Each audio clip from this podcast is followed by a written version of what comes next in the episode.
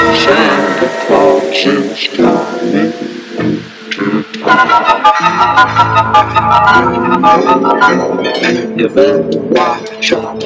you better not run, you better not talk, I'll get you back. Two sided cross is one to try. He's making a list and checking it twice. He's gonna have a that whooshing sound you may hear this Christmas is not Santa. It may very well be a visitation from the other side. On this episode of The Soul Trap, we talk about one simple truth. Santa is an alien. You better watch out. You better not cry. You better be good. I am telling you why Santa Claus is coming to town.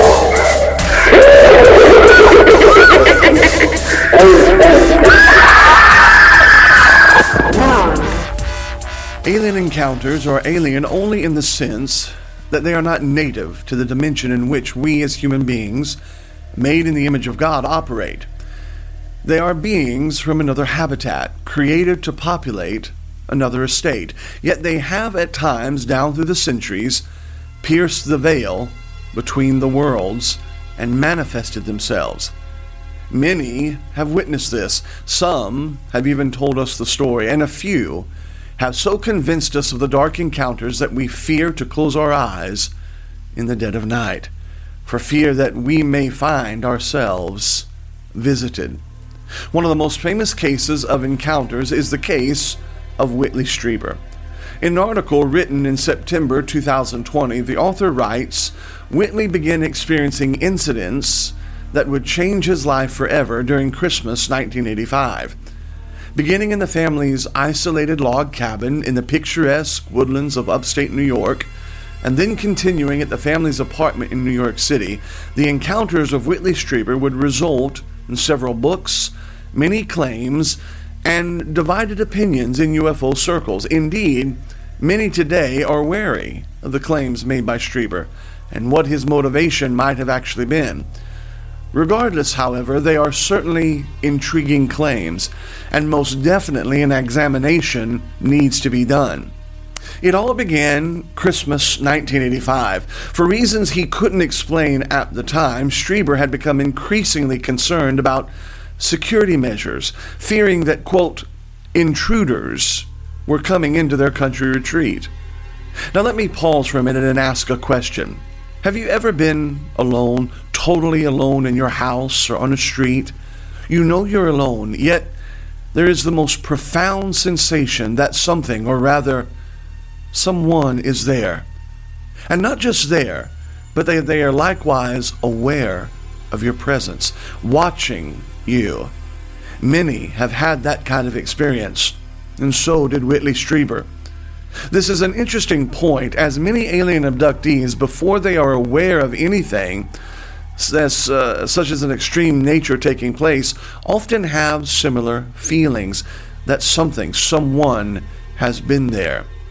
For the Striebers, Christmas 1985, just outside of New York City, began ideally. Snow was falling and arrived on Christmas Eve, and Christmas Day brought the usual joyful festivities, as well as more snow. Indeed, it was an ideal time for a young family. The 26th of December began much the same way, with a walk in the snowy woodlands and an evening of food and music and fellowship. Strieber writes of the incident at length in the opening pages of the book Communion. He states, quote, in the middle of the night on December 26th, I do not know the exact time, I abruptly found myself awake, and I knew why. I heard a peculiar whooshing, swirling noise coming from the living room. This was no random noise, no settling of the house, but a sound as if a large number of people were moving rapidly around in the room. Strieber shot right up in bed, listening intently. The following morning, Strieber remembered the nightmare that he called it he had had the previous evening, of something entering the room. A strange figure, smaller than a child, with large, black, luminous eyes and an O-shaped mouth approaching his bed, as he would discover over the coming months the nightmares he had suffered were not just merely a dream. After returning home to their apartment in New York City, while casting the incident to one side, Strieber's mood began to change noticeably. He was perpetually anxious, a state of mind that caused his mood to fluctuate greatly. Furthermore, he began noticing pains and markings in various places around his body. After his behavior continued for several weeks in this way, interspersed with partial memories of incidences that he couldn't quite remember or even tell if they were real or not, Strieber would contact author Bud Hopkins, whose work had dealt with such strange incidents, all of which were apparent cases of alien abduction. It is through Hopkins that Strieber met Dr. Donald Klein, who was an expert in hypnotic regression, a method used to unlock forgotten or hidden or even unwanted memories. An experienced psychologist, Klein would eventually take Strieber back to the night of December 26, 1985, several hours after the family had gone to bed, just after 10 o'clock. The first hypnosis session took place on March 1st in 1986 in Dr. Klein's Manhattan office. After several moments, Klein had taken Strieber back to the evening of the 4th of October. Once more, he was in bed and had again woken suddenly in the middle of the night. He suddenly realizes there is something in the room with him. In Communion, Strieber writes, "When he sees, I see him. He comes over to the bed. He looks mean. He's little. He goes up to the top of the lamp. He's got eyes, big slanted eyes, a bald head. He's got a ruler in his hand. He has a tip of silver and touches me. I see pictures. I see pictures of the world blowing up when he touches my head with this thing. It's a whole big blast, and there's dark red fire in the middle of it, and there's white smoke all around." Then, in an instant, in a state of confusion, but still hypnotized, Strieber began exclaiming that, quote, "the house is on fire." It was around this point that he came out of regression. Several days later, on the 5th of March, in the same Manhattan office, Klein would regress Strieber back to the evening of the 26th of December in the log cabin. Strieber recalled waking up with a jump and then hearing movement. However, instead of getting up to investigate, he lay back down in his bed. Then is when the door to the bedroom began to open. Next to him, his wife remained asleep. A figure suddenly was visible, edging around the door. Suddenly, Strieber, shocked into paralysis, watched as more of these strange creatures entered the room. He got out of bed and began to remove his clothes, seemingly due to the command that he had no idea that he was receiving.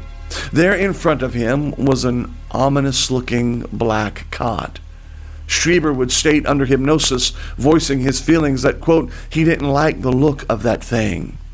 Nevertheless, he lays down on this iron crib-like bed, and the rest that begin to happen to him, well, you'll have to read the book to find out.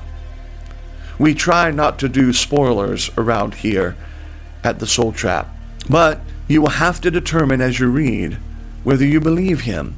Is he telling the truth? Is he dreaming? Or is he lost somewhere in the gray haze between two worlds separated by an ever-thinning veil? It's not just Strieber. Mentioned earlier in the name Bud Hopkins. Hopkins is often credited with popularizing the idea of alien abductions as genetic experimentation through the abductions. He has been dubbed father of the abduction movement by some in the UFO community. Although that title is somewhat misleading, Hopkins has played a major role in the research form of scientific investigation into abductions. Hopkins, along with Elizabeth Slater, who conducted psychological tests of abductees, likened these experiences to rape. That's a stunning accusation. He believes their experiences similar to rape specifically for the purpose of human reproductive capabilities. Now that sounds a lot like something coming out of Genesis chapter number 6, does it not? In fact, Hopkins was inclined to dismiss his client's conscious memory of abuse for more alien explanations.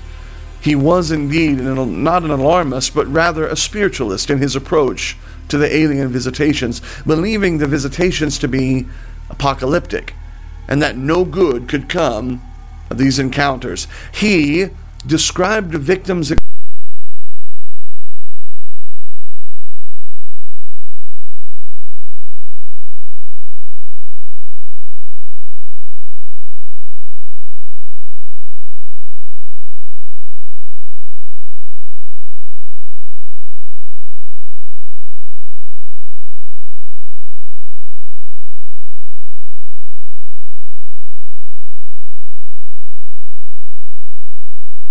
We might want to take another look at Genesis 6. We might want to take a look again at the book of Jude.